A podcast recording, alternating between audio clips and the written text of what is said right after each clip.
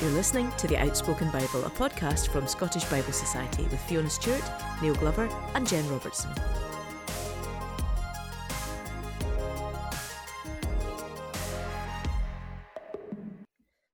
Well, welcome to season four, episode five of The Outspoken Bible. I'm Fiona Stewart, as usual. I'm joined by Jen Robertson. Hello. Hi, Fiona and Neil. And Neil Glover. Hello. Hello, hello. I'm just so happy to hear jo- Jen's voice there because we've had so oh. many technical issues this morning. We have had some technical issues, so we are delighted that Jen is hearing us and we're hearing her. And Lots of interruptions. Oh, oh my goodness, yes, and let's come back to that later on throughout, the, throughout the course of the, the, episode. Now, last time, Aimee, so I have to say, tell you both, Aimee, our editor, she did have to do a bit of cutting of uh, some of the length because we'd, we'd gone long. So I'm not going to give us an introductory question today, um, just to make Aimee's life a bit easier. I will jump, though, straight to correspondence. Oh. Yeah, because it turns out not only have we had a glitch with Jen's sound, but we actually have had a glitch glitch with our emails coming into the Outspoken inbox. So they're coming into Outspoken at, but they're not necessarily being forwarded on. What's um, the address again? People. Outspoken at ScottishBibleSociety.org. Because we are working on this, so hopefully all will be well, and uh, all manner of things will be well, and you can send your your e your e boxes, your inbo- your emails to the inbox. Uh, now the reason it's like if it's a spoken word, isn't it? The uh, so the reason I found that out actually is because I had an email to my personal account from Rachel McNeil. Now I don't know if you remember, but Rachel emailed us previously. She lives in Inverness, and uh, she's we're delighted that she's a, a listener, a regular listener, and she's an occasional correspondent. And she had emailed back in November and um, hadn't had a reply. And I think she maybe just thought we were ignoring her, really. Rachel, we were not ignoring you. We just didn't see your email. Um, but she had tried to she had tried to get in touch and so i actually thought i would read you a bit of the email she had sent us back in november because i think it has a bit of relevance to what we're going to talk about today so she says me again with a little smiley face which i like um, walking up the river and listening to the latest episode. Wanted to punch the air in agreement of so many things, but didn't because there were so many other people around. so she highlighted. I'm, I'm so glad that, that that subject was also that wanted to punch the air. I wondered where it was going. wanted to punch Fiona for interrupting. Uh, yes, indeed. So she had, uh, yeah. So she did, she'd listed a few things in that November episode that that had want, made her want to punch the air. Mentions of Peter Pete Enns, Jen. I think that's you, yep. isn't it? You're big, and Rachel Held Evans. So I think Neil, that was probably oh, you. Uh, chat about male female leadership and how often mm. it can look different. Again, mm. we might come back to some of that today. Uh, introverts in leadership and the Susan Cain book Quiet had been helpful mm. for her. And she said, I'll go, this is obviously November, but I'll go into a potentially tricky meeting with three men this week, feeling mm. more confident that I do have a place and an opinion that deserves to be heard as an introverted woman. Thanks, guys. Excellent. It's good, isn't it? I know. Yeah. So, Rachel, thank you. Sorry it's taken so long for us to mention. And if you are like Rachel, you've sent us an email and you've not heard anything and you think it's just because we've not thought you're worthy of discussion, mm. it's really not. It's trapped somewhere in, in my spam um, filter. So, we are delighted that people are, are listening and please do get in touch with us. Now, I was thinking about the fact, Jen, that Rachel listens because remember we'd asked people where they listen, so she'd started with that. She was listening as she walked along the river, uh, and I thought that was a good segue, Jen, into telling us a wee bit about Wonderwalks.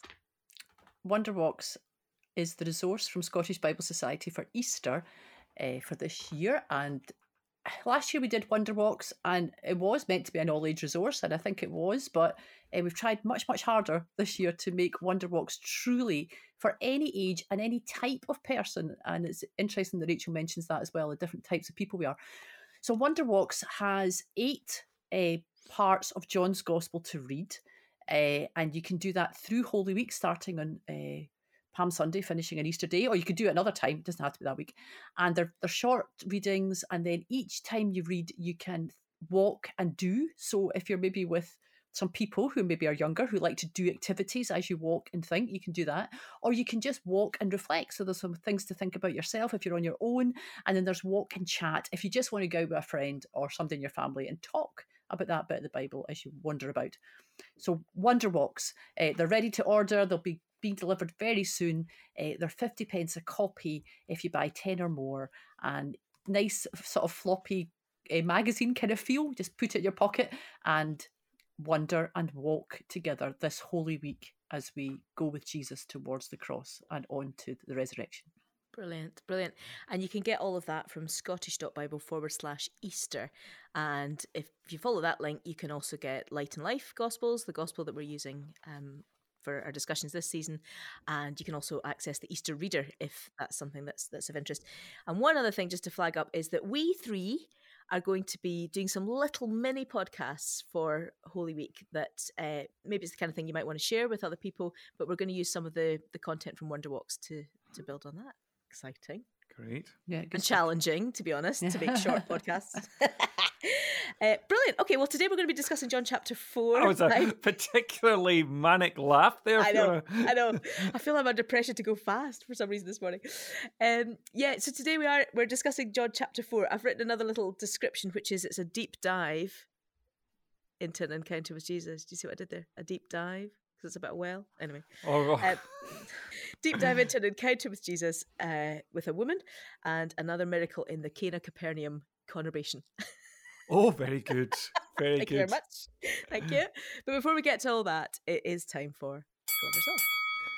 Glover's Off is about an ongoing battle I have with my phone, and it is the battle to stay away from it.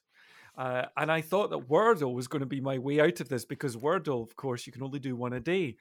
And then I discovered Nerdle and Octordle, which is eight at once, and Quordle, which is four at once. There's even a Greek New Testament Wordle, which uh, for for which with classic kind of Greek New Testament kind of lack of attention to any sort of branding is called just GNT Wordle. Um, and I had hoped that this would stem my addiction, but all that happens is I just add, add more and more. I discovered Absurdle this morning. So, what do you do with this? So, I, there's a book that I've been uh, reading called Indistractable how to Control Your Attention and Choose Your Life. It's by someone, well, it's spelt, I think, Nir Eyal, uh, N I R E Y A L. If that's not pronounced correctly, my apologies. And I had expected this to be a book about how to switch off your phone and make sure that you can't get near it and make sure it's not in your bedroom and use an ordinary alarm clock and all those sorts of things. And and no, it's actually a book about the psychology of distraction and why it is that we we want to be uh, distracted. We want to be distracted. And uh, Eyal says you can switch your phone off if you want, but all you'll do, unless you get to the deep stuff, is you'll just find another way of distracting yourself.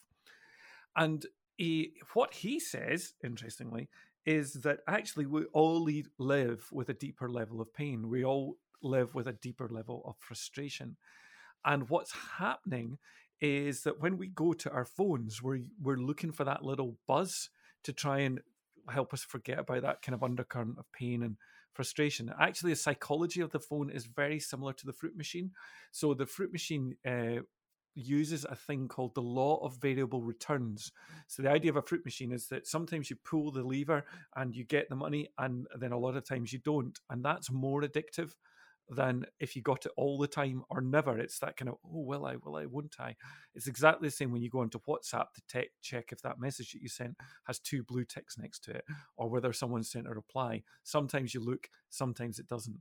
And even the action of pulling down to scroll, for example, on Facebook, is deliberately mimics the idea of pulling the, the lever down on a, on a one armed bandit machine. So we're using this law of variable returns to try and numb our underlying sense of frustration. And what Eyal says is actually what you have to move is have a clear idea of what is the real thing that you want to be doing that is really going to address your frustration. And the opposite of distraction for him is traction.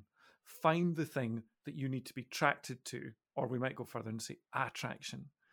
And so I think that he, talks about the need to schedule your day so you need to understand what is it in each moment of the day that i really want to be doing with my time at that moment.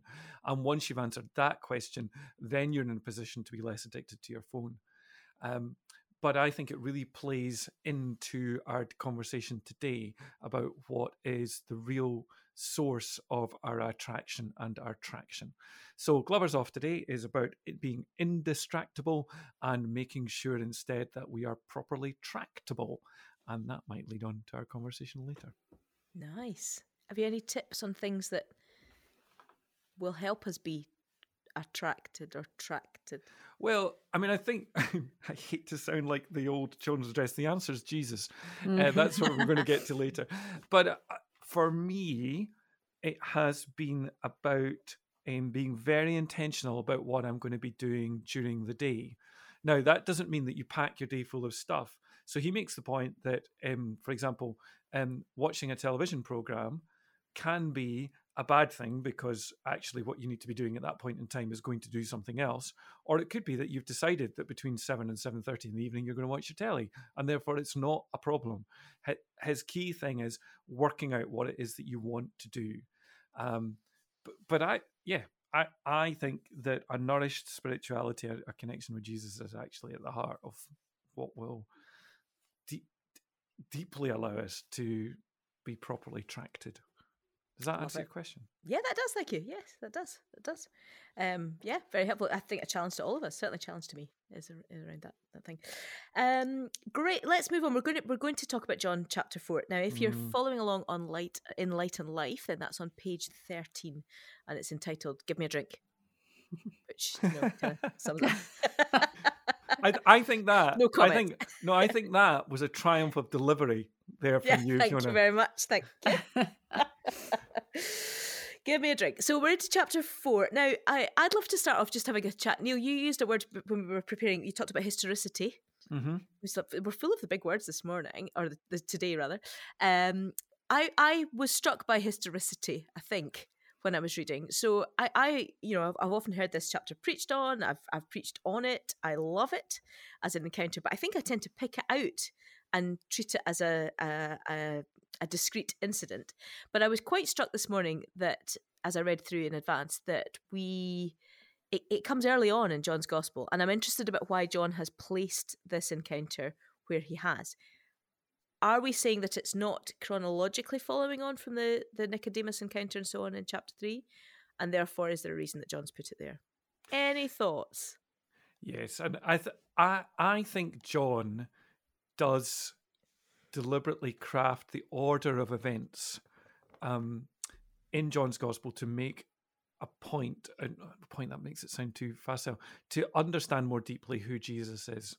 And I think the classic example of that is the cleansing of the temple, which in every other gospel happens at the end of Jesus' life, but in John's gospel happens at the start of the ministry. Now, if a kind of very literal historicity matters a lot to you, then you can get around that. You simply say that the, the, temple happened, the temple cleansing happened twice. I would then counter and say, isn't it odd that nobody ever mentions that it happened a second time um, when it does? Um, I would argue that John, that, that this idea, by the way, that everything has to happen in the exact order that it, that you tell it, like who who said that was the rule? You know, you're allowed to you're allowed to shift things in order to to make a deeper, truer point. Um, Willie Barclay once said, "It's not history; it's truth." And um, the so I think to answer your question, yes, there is a deliberate placing of this uh, story here. I would think, and I'd, I'd invite Jen had said quite a lot about this when we were preparing. I think to set up the contrast between both Nicodemus well, I think Nicodemus is potentially the big contrast here, and and John is making a point about the kind of people that uh, that uh, Jesus speaks to. Um, historicity, by the way, can also mean another question, which was, did it ever happen at all? And and uh, we'll maybe come back to that question later on as well, because I think that leads to a really interesting point. But yeah, Jen, you had said some things about the contrasts. I think well, she's everything that Nicodemus is not. It's or or or other way around. Um, she's a woman. Um, she's a Samaritan, which means she's excluded from the religious life. Um, she's lived a life in her community that people have criticized her for and condemned her for and rejected her for. Whereas Nicodemus is powerful. He's in the in group He's accepted, he's looked up to, he's respected. She's all the opposite of that. And she wouldn't, he, he's been educated to a really high level. I mean, I suppose in this culture, it's unlikely she would have had any education at all. Eh, eh, she wouldn't be able to read, and maybe, and so she's she's just everything that Nicodemus isn't. And when you read it, a lot we go from chapter three straight into tra- chapter four that is really stark and jesus is but they both but they both want to be with jesus and they both want to have a conversation with jesus and they both want to find out uh, who he's all about they're coming from very different places as well aren't they nicodemus is questioning and wondering and trying to fit it into his religious experience she's just going to the well because she needs to get her water because that's what she's going to do to survive and there jesus is Mm.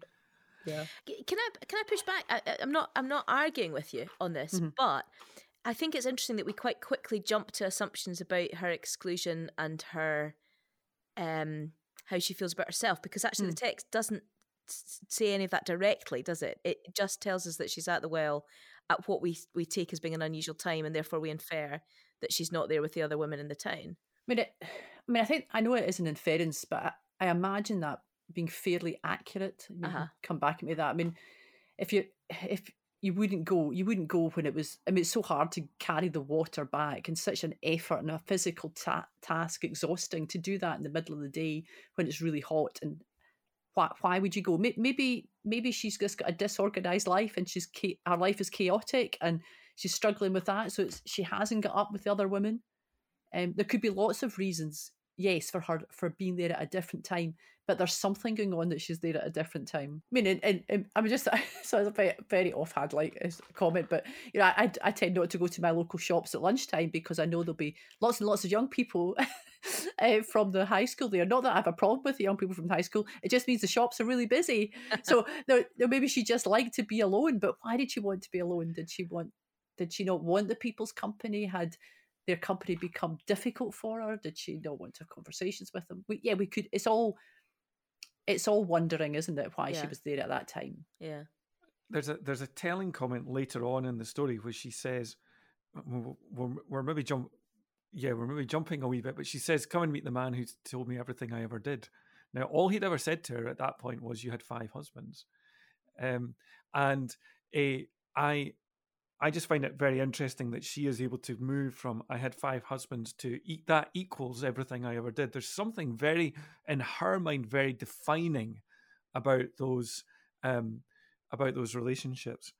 I, I think as well the, the the thing you said, Jen, about contrast, um, I think that is very pointed, isn't it? Interesting that when the disciples come back, they're amazed that Jesus is for all that we know about Samaritans, and we're going to, this is, by the way, is the podcast where we're pointed to things we're going to come to in a minute. Um, but for all that we know about Samaritans and how outsiders they were, uh, the thing that the disciples are most shocked about is simply the fact that he's talking to a woman. So that's even more shocking than the that- Samaritan. and that is a fact that we can we can go with. Back to your question, Yeah. Fiona, about you know because even the fact that she's a woman makes her completely different from Nicodemus. Her experience of life and her the privileges she's, she's had or not not had that he's had, and the fact that she's a Samaritan means that Jesus shouldn't be doing this. He shouldn't be having a conversation with her in public. Yes. Yes. So We- there's something quite scandalous straight away. Yeah. Jen, uh, when you were off air, we tried to use the time productively per, when you were uh, resetting your, your laptop.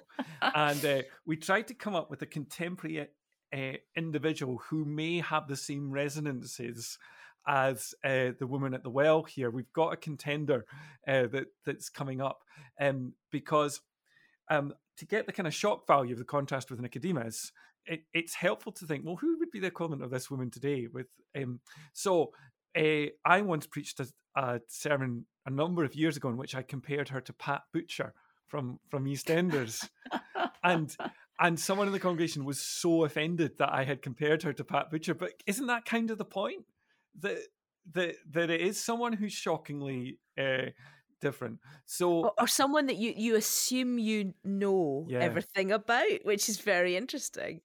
We assume we know everything about that person. And actually, what the woman in the thing here says is he knew everything about me. yeah, Yeah, and, and yeah. Jesus is breaking all the rules. He's, he- he's breaking rules, and his disciples n- know that. Pat Butcher, by the way, wasn't Neil's contemporary. She thought he was one of these people who's really out of date. Okay, so we went through a number of people. So my my first suggestion was Jordan, uh, stroke Katie Price. We moved on from her. Uh, we then wondered about Jade Goody. Um, you weren't so keen on Jade Goody. Uh, well, I just feel Jade Goody's story is so tragic, so utterly tragic that it takes it to a whole other place. Was my thought on that? Then we Well, went to Stacey on- Solomon, Stacey Um, Solomon. Uh, but she's not our final person. Well, no, I think she might be Do you think? because I think I just got distracted into the conversation. I don't think I- my other suggestion was.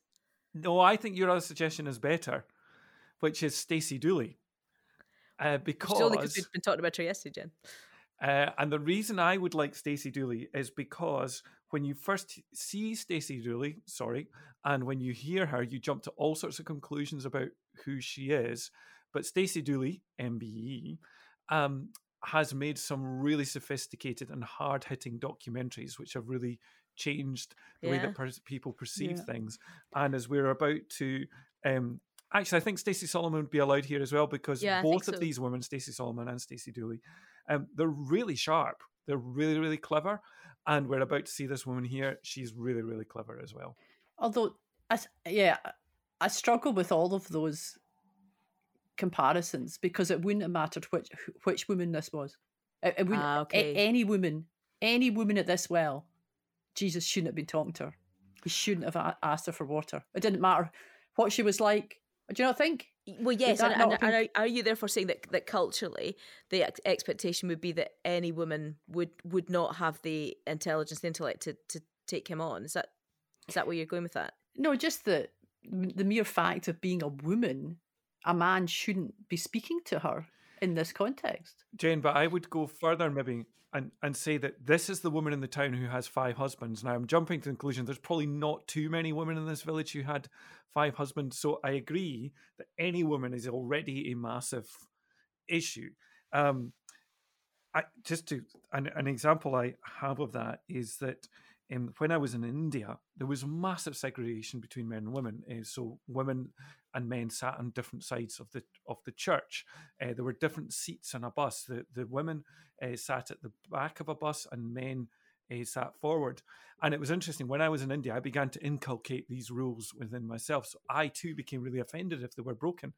And once uh, my mother, uh, two, a couple of years later, she and I went out together, and she was so the normal rule was if a woman sat by herself on a bus seat which had space for two seats, no man would ever sit next to that woman. That was a that was regarded as highly propositional, provocative, in the same way that talking to a woman is provocative in this story here. And I remember my outrage when my mother, who was sat by herself on a seat, another man came and sat next to her. I was furious. And I remember uh, shouting at her in uh, a very broad Scots accent so no one else could understand her to the from the front of the bus to the back of the bus to check she was okay.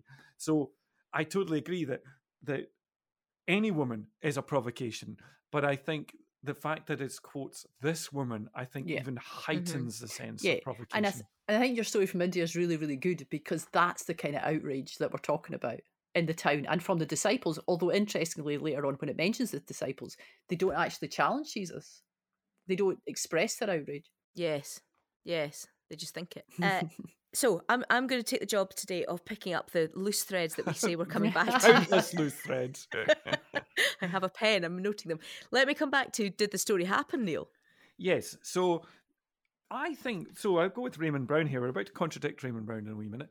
Uh, but Raymond Brown, who's I think still the most thorough commentator of John that that has written in the last wee while, he is really, really struck by the fact that there are many things here which seem to be resonant. So, firstly, the the well.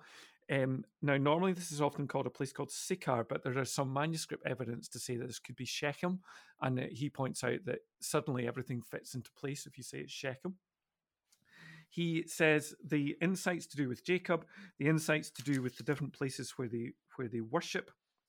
He would say that all these show remarkable insight um, into uh, and and a kind of almost um, it's not a forced resonance. It just seems to be lots of casual little details seem to suggest that this happened.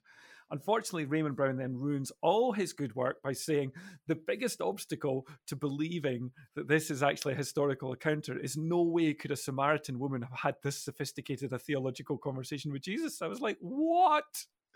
Uh, but that kind of also that point serves to heighten the fact that this is a very sophisticated conversation that happens later on. Um, so I think it happened. Uh, I think the resonances with Jacob are really interesting uh, because if you remember that that Jacob met his wife uh, Rachel uh, at a well.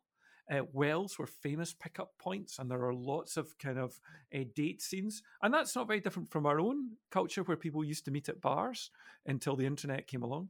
Um, um, and so people are meeting at a well. There are lots of biblical well scenes, and then there is uh, also, the background of the Samaritans coming in here, and perhaps the most pertinent passage is Second Kings chapter 17, where uh, the Samaritans are those who were resettled in the land. If you remember that um, the northern kingdom was overtaken first, it was invaded by Assyria. And what the Assyrians did was they repopulated the land with uh, people from different cultures. And uh, there's a whole passage in Second uh, Kings 17 calling these people Samaritans because not only did they worship Yahweh, but they also worshipped. Um, they they also worship their own gods, and Second Kings keeps saying, and they do this to this day. Um, so these are people who are very suspect because they worship their own gods.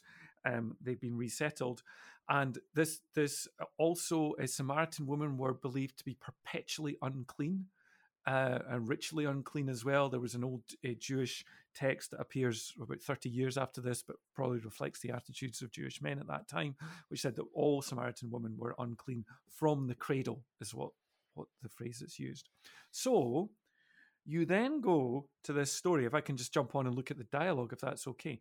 Um, that that we think this woman knows this is Messiah from step one. We kind of read it with that, but it's not. So this woman who we perceive to be someone who um, has is has had a lot of relationships with men. Uh, is from a, a, a, sect that is perceived to be um, idolatrous. A Jesus sees him, sees her, and says, "Give me a drink." Now, what's she thinking at this point? Is she thinking he's wanting a drink, or is he wanting something else? Uh, the, the dialogue then goes on, and she tries to flush him out into the open. How is it that you, a Jew, ask a drink of me, a woman of Samaria? So she's trying to get him to be, oh, why are you asking for a drink? Uh, kind of thing. And and then look at this line. If you knew the gift of God and who it is that's talking to you. In other words, I'm kind of saying, oh, well, if you knew who I really was and who it was talk to me, then you'd ask me for a drink. This is full of loaded conversation about this this water. And then she kind of plays with him a little bit and she says, Sir, you've got no bucket and the well is very deep. Where are you going to get this drink from? Now, are we talking about drink here or is this coded language to talk about some kind of a potential flirtation? And then he says, Everyone who drinks of the water which I give them will never be thirsty. You know, this is really. Now, if you think I'm overly loading this, my friend Leslie, who once did this with a group of students in Mozambique, said that for people from Mozambique, this was like unbelievable that this conversation was happening. It's utterly loaded. But here's the point. Oh, and then later on, Jesus says, uh, "Go and go and um, uh, go and find your uh, husband. Go and fetch your husband." Which is a classic line. I mean, the, the, old line, you know, "What does your boyfriend do?" was was about trying to work out whether you did have a boyfriend or not. Um, so, and then it turns because um, he he says, Yes, you're right when you say you've got no husband. Because she says to him, I don't have a husband. She doesn't say to him, I've got a partner. She says, Oh, I've got no husband. So she's saying to him, you know, that I, I am potentially available here. And then he says, You've got no husband. The man you're with now is not your husband. And you have you've had five husbands uh, prior to this. And I think this is this is deeply human story is deliberately in the mode of potential flirtation because for this woman, but I would say for us all, there is a deep craving for intimacy. Mm-hmm. I'd even use the word mm-hmm. sexuality that within yeah. all of us, and um, and Jesus is bringing this out into the open in this encounter, and then saying that the, actually the deepest need that we have is for an encounter with God, and we can engage and we can use the language of intimacy to talk about our relationship and our need because, in a sense, our connection with God is so utterly deep that sometimes this sort of language is the only language that you can use to describe it. Yeah. I, I think I, as you were speaking there, Neil, I, I was reflecting on a couple of things. Well, one is around the historicity question. There, Mm. Th- th- there is it. This feels very authentic dialogue. Yeah, yeah. Do you know? so if John was making this up to you know to make a point, he, he's done it very well. Do That's know? one of the points that Raymond Brown makes. Now he struggles with the Nicodemus uh, story because he says that some of the dialogue you're like, where does that come from? And and we we talked about that when we looked at John chapter three, whereas he says in John chapter four, he's like, wow, this is yeah, this is this is aha. It feels verbatim, doesn't it? Although it does end strangely, I think. You know, so Jesus says, I, the one speaking to you, am he. I, I would love to have heard what the woman's response to that is, because that's, Aha. that's a Mm. huge wow moment. You know, she, he- he's taken her to this point that he says, I, I'm the Messiah. Now, he hasn't said that to anybody else so far in the way John's put this together. But then his disciples, another interruption. Yes. the disciples return. And now we do know later on that sh- yeah, she's she's off to tell everybody, so something's happened inside her. But I, I, the conversation does end quite abruptly. Don't you think that adds to the authenticity? But yeah, and do you not think John's also learning from how Jesus tells stories? Jesus leaves parables hanging all the time, doesn't he? Yeah. So the other thing I was just going to say about it as well was was about um, how dialogue reveals things. I was thinking about outspoken. I was thinking about the fact that you know when we first started this podcast, we were talking quite a lot about when you speak out the words of Scripture, and I I remember watching Bruce Kuhn do this chapter. Don't know if you're familiar with Bruce Kuhn. He's basically learnt the whole of John's Gospel and performs it. Um, and I just remember this chapter being phenomenal when he did it because you suddenly, as as he read out this dialogue or, or spoke out this dialogue, you you, you kind of got the nuances and the and the subtext and the the little coded messages that were in there and the way she's trying to divert the conversation, the the fact that they talk about worship when for the Samaritans worship is a big that's the big sticking point, isn't it? Um, it's really just really it's, so there is something about the power of, of of scripture not just being read on the page but being spoken out loud in order to bring meaning to it. I know I want to go. I just when we've been chatting, I hadn't thought about this before, but the fact of her being a woman and her having this level of conversation about worship with Jesus reminds me of Mary and Martha. Um, Mm. You know, and because we, we tell the story of Mary and Martha, Ma- Martha's in the kitchen and Mary's at the feet of Jesus listening. And we often tell that in a way that, oh, well, Martha was really busy and she liked to do stuff, but Mary was just quiet and she wanted to listen to Jesus. But that's a radical cultural story as well, Yeah, yeah. because the Mhm. woman Yeah. shouldn't, Mary shouldn't have been sitting at the feet of the, the male rabbi being taught.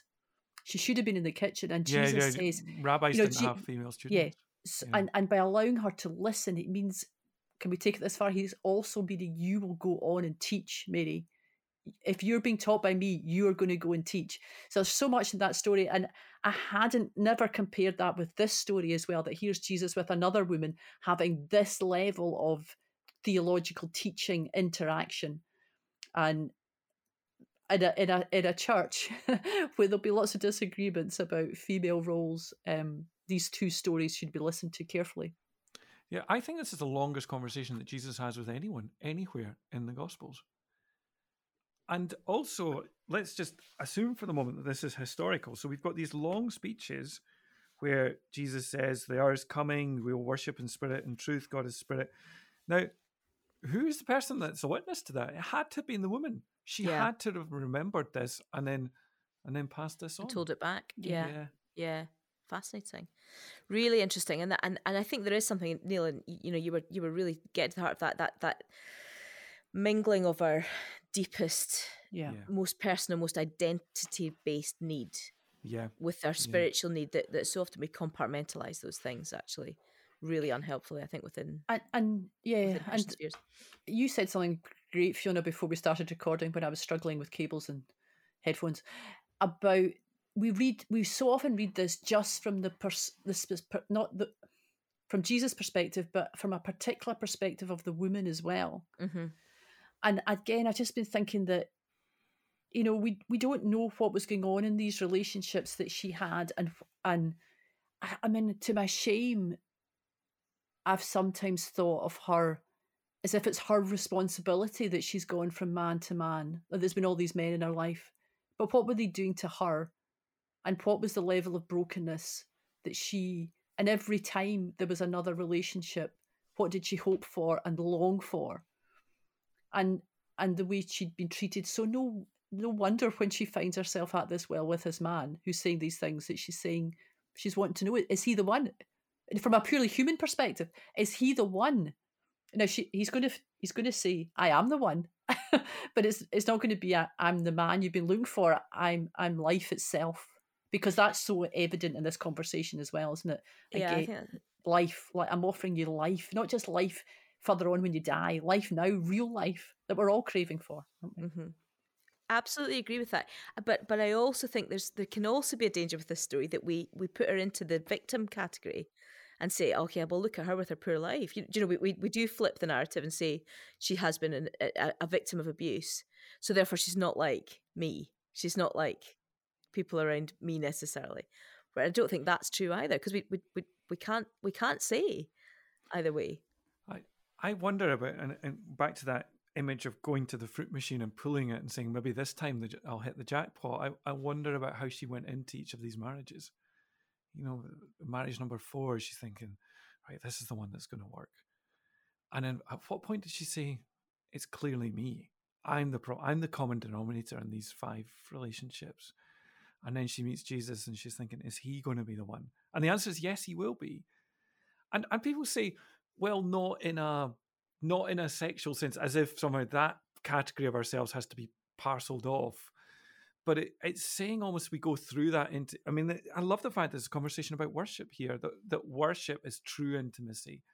And i come right back to the prologue again where it's jesus is with god. It's such a profound witness with the idea mm. of with of being with somebody in a really deep intimate connected way i think is is what's being pointed at here worshiping in spirit spirit and truth this idea of being lost in god there's a beautiful image for worship here yeah, and it's maybe you know sometimes one of my friends castigates a contemporary worship songs as cosmic boyfriend music. I think we've uh-huh. we've alluded to that before, but actually maybe that's not such a bad description. I mean, I remember once somebody complained about the number of um, mission praise choruses that start with the word "I" and saying that the Bible is much more corporate. So I went through and counted the number of uh, choruses in, in Mission Praise that began the word I. That wasn't terribly hard because they're all grouped together. Um, and then uh, I went through the Psalms and counted the the number of uh, mm. Psalms that counted, began with the word I. And it was exactly the same proportion. And I thought, oh, well, that maybe Mission Praise isn't so far off. Um, yeah, another of Neil's attra- attractional activities there. Yes. Going through, counting the numbers of Mission Praise. Um, yeah, no, absolutely. Yeah, exactly. Now, can I bring us to uh-huh. I Am He? Oh yes. Mm-hmm. So, I, I, mean, it's astonishing, isn't it? That like yeah. you said it, Jen. This is the 1st mm-hmm. time he's revealed yeah. who he is, yeah. fully as the Messiah. It's not just the Messiah; it's God. No, no. We sometimes, um, yes, no. He does say, "I am the Christ," and and also, so the the phrase that's used is a real. It's really obvious in the Greek. It's ego eimi, which I am, and that's frequently alludes right back to the Exodus story where God says, "I am who I am." Um, he, but yes, he's saying Messiah, and he's also saying I'm God. In the very pregnant. We should point out, by the way, that for Jews, the Messiah wasn't going to be necessarily God. Uh, the, the, the Messiah was simply going to be a king who followed on from from David. Um, but Jesus is bringing the two together, and the th- kind of third piece will probably be Daniel's Son of Man, um, which which also comes. I don't know. You get Son of Man in John's Gospel. I can't remember. Um, but but those merging of the identities, Jesus is saying basically every hope you've ever had is met in me.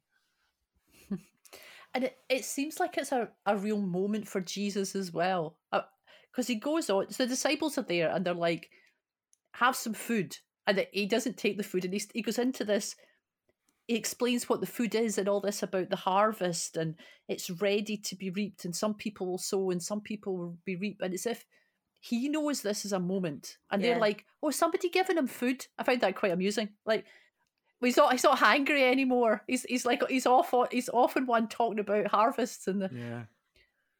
So it's and, and they're missing Je- the point of what the harvest is. That's right. As if Jesus yeah. knows that this moment with this woman, when he's just said, "I am He," and her response is is a key point, or maybe or maybe John knows that, and that's why he's put this in.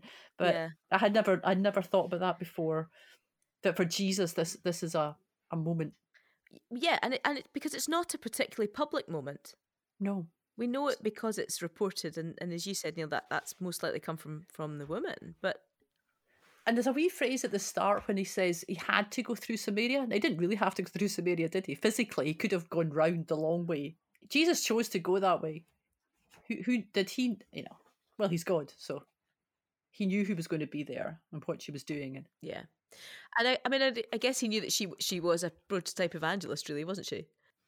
I have used this passage on several occasions to talk to people who were living with their partners, which, let's face it, is a very common part of life nowadays who aren't married, and to, to say to them, you know, you, you don't have to wait until you get married to have an authentic Christian ministry, even. And, you know, I almost feel bad saying that. I think, well, that's a terrible thing to suggest. Surely I have to say that. But Jesus doesn't say to any point to this woman in this parable, he doesn't even say that you're sinning by living with this man. Now, he might have done in those two days that are there. We don't know that. But John doesn't think it's important enough to tell us that at that point. Um, and I have, this has been really important, this passage for me. And a number of people I've spoken to, actually, coincidentally, all of them probably women, who are living with their partners and kind of thinking, I don't have, Jesus has no use for me until I get that part sorted out. And, and yet, look, here's this woman uh, who goes off and tells her whole village and think, I think something she's called the first evangelist, isn't she? I think the important thing is that as soon as we encounter Jesus, know that life in us, then we can share that and, mm. and, and it's real and it's, that's it. Mm-hmm. It doesn't mean that as we go on in our life with Jesus, there's things we don't have to sort out. But there's a it's a really significant difference between being sorted out and then going and doing these things, because that's not what's happening here. But mm-hmm. we mustn't diminish the fact that as a follower of Jesus, there will be things we need to we need to change in, in our life and how we're living. And there, there could be multiple things. So it doesn't mean those things didn't change for her, but it was right right from that moment she was with yeah. Jesus. It's the old belong, believe, behave, isn't it? Yeah. Thing? That actually we so often put that the other way around and say that you have to behave in order to then believe and then you'll belong. I once heard uh, Willie Black, uh, who at, at, the time, he was a church school at Munster, but he was working in the Western Isles, and um, he had he was friends with someone. He'd become good friends with someone who was an alcoholic, and everybody in the town knew that this person was an alcoholic, and it was coming towards um, communion weekend and Willie Black was walking with this man on the beach and he knew that he was about to say, I want to follow Jesus. And he found himself praying to God, Oh God, please, please don't let um, him become a Christian now, because if he does, I'll need to take him to communion at the weekend.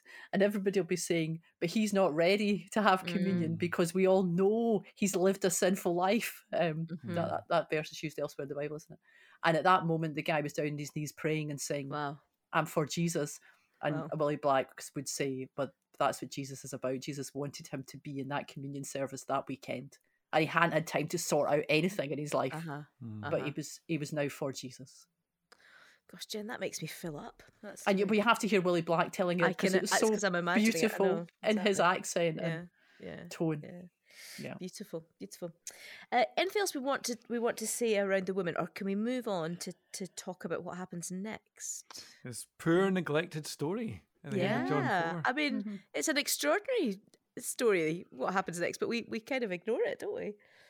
Yeah. So Although, can I just comment yes. in the last few words of mm-hmm. the story of the woman at Please the do. well? Because that's significant, isn't it? That mm-hmm. all the people in the village say he really is the savior of the world and that goes mm. back to the prologue isn't it? That this mm. is not yes. just god is not just for this small a small cultural group in one place and time. This this this jesus is for everyone everywhere always. Yeah. Yeah it's a good link into the that's next a, bit. that's a good link into the next bit. Yeah exactly. Fantastic. Fantastic. So and the next person is kind of an outsider as well uh, because he's a royal official, which means probably that he worked for the hated Herod, uh, who we've talked about before, was was an absolute monster, tyrant. Yeah, yeah, yeah. He killed 1000000s mm-hmm. um, and this man is one of his servants, and he has a son, and Jesus Jesus is prepared to heal him. It's, it's very similar to the story of the centurion's servant in some ways. The the dynamic it happens at a distance, and Eh, I I just love firstly that um, he believes the word that Jesus spoke to him, and and Jen had pointed out earlier that links with the the prologue. The word logos that gets used there is is the Yeah. word. I, I've word. loved that we said that in the first podcast about John that we would make those links. Yeah. Mm. Because I would I would never have done that before, and I just keep seeing them all the It's, bec- time. it's Yeah. become a really helpful framework, hasn't it? Yeah, For yeah. A, a filter for reading. and it's it's a full of it's full of interruptions. This story as well, isn't it? The same as the as we commented in the woman at the well. I mean, if you were this father and you go to Jesus and you beg him to come and heal your son, and and we know that Jesus could have been in uh, in Capernaum. Is that where he's going? Yes, Yeah, he could have been in Capernaum earlier, but he's been delayed uh, in Samaria. So there's that delay and interruption. But then this he's pleading with Jesus, and Jesus says, "Unless you people see signs and wonders, you'll never believe." I mean, how as a father, as a father, be like, "What are you talking about, Jesus? Why are you talking about signs and wonders when my son is dying?" Aha. Uh, and he's hmm. pleading, "Please come." And then Jesus says, "Go. You need to. You go, and he'll be alive." Jesus never goes near the boy. It's his word that does it. Yeah. Yeah. Yeah, beautiful, beautiful, and, and beautiful, and also what, from what you said there, Jen. Again, I'm I'm, I'm not wanting to woman splain what you just said, Per- person's person's spleen. person splain, but you know, it's that it's again for me, it's that it's the the the, the contrast of the immediate need of the man, the intimate immediate need of his family to be healed, and and the the bigger cosmic picture of Yeah. what what Jesus is doing. You need signs and wonders, and actually, every time I every time I I speak, life comes.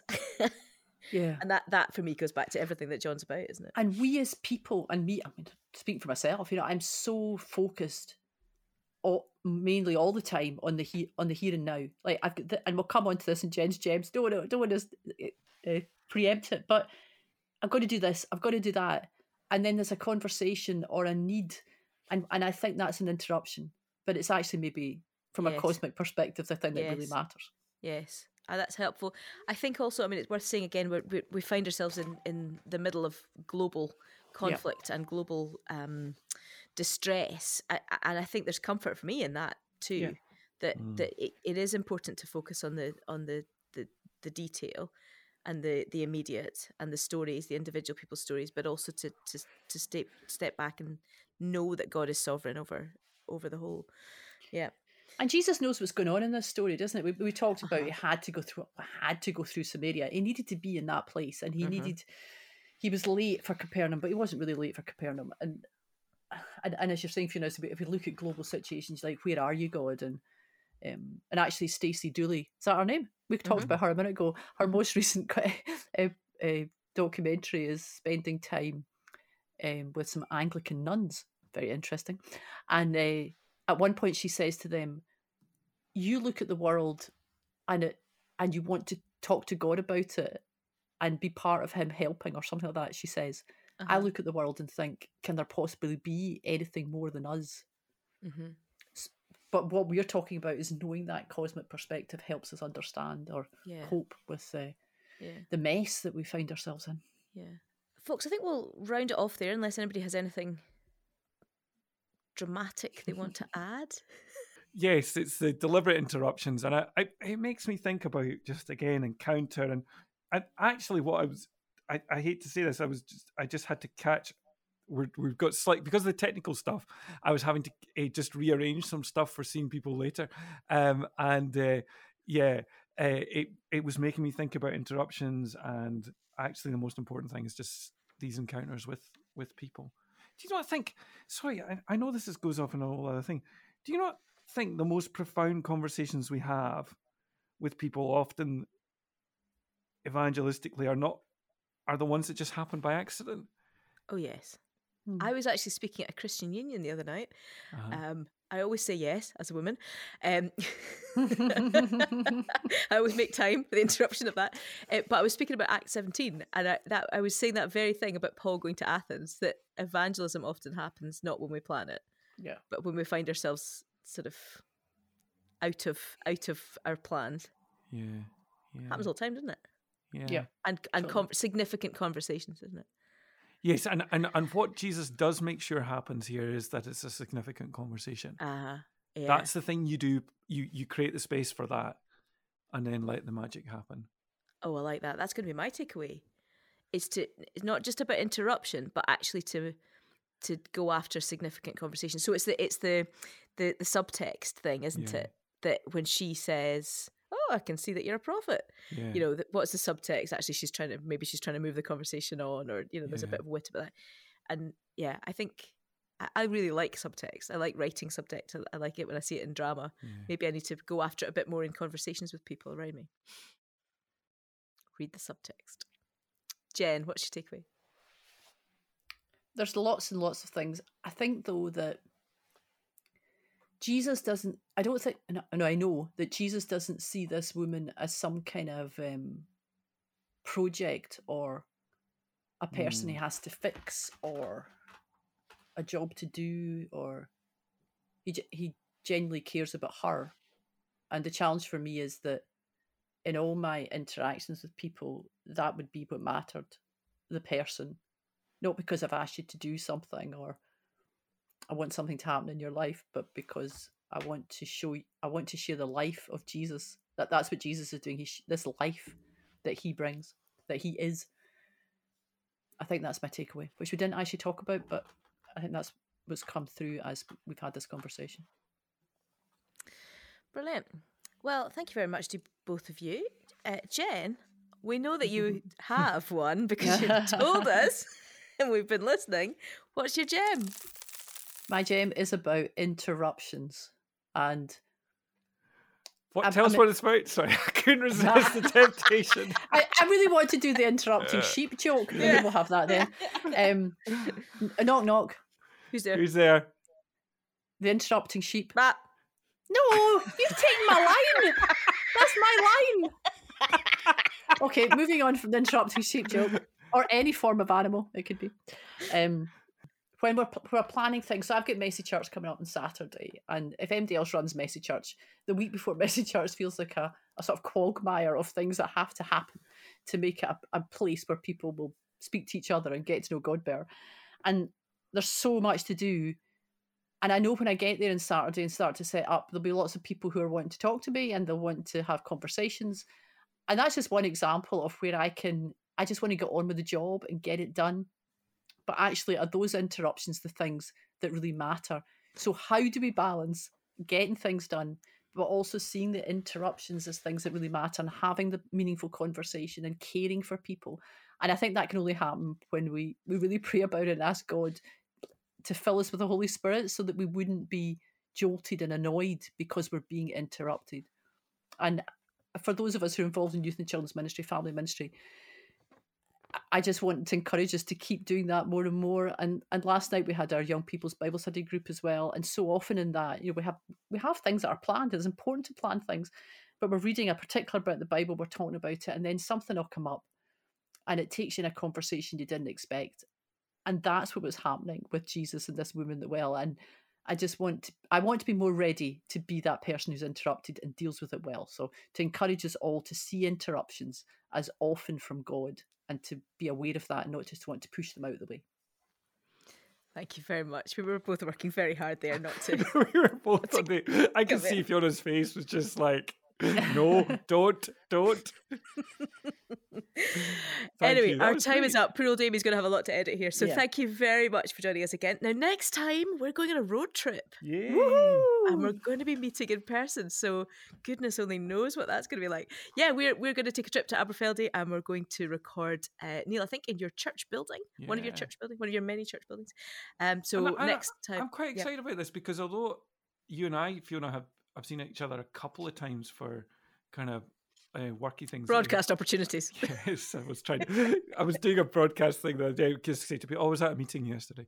Um, uh, but Jen, you and I have not seen each other for two years. really? Is that right? Yeah, That's last Gosh. I time we saw we each other was in the Alpha building in the Alpha office in, in Glasgow. Wow. Jen's Everything grown has by a happened foot. since. What's that? Jen's grown by a foot. well, so next time we will see each other in person, and uh, yeah, we'll be talking about John 5. That's an encounter that takes place at the edge of a pool. That's a place that I always like hanging out. Um, anyway, join us then. And if you're enjoying the journey through John, then don't forget that you can like, you can rate, you can share, and you can review so that other people can get involved in the outspoken conversation. Thank you very much for joining us, and we will speak to you next time.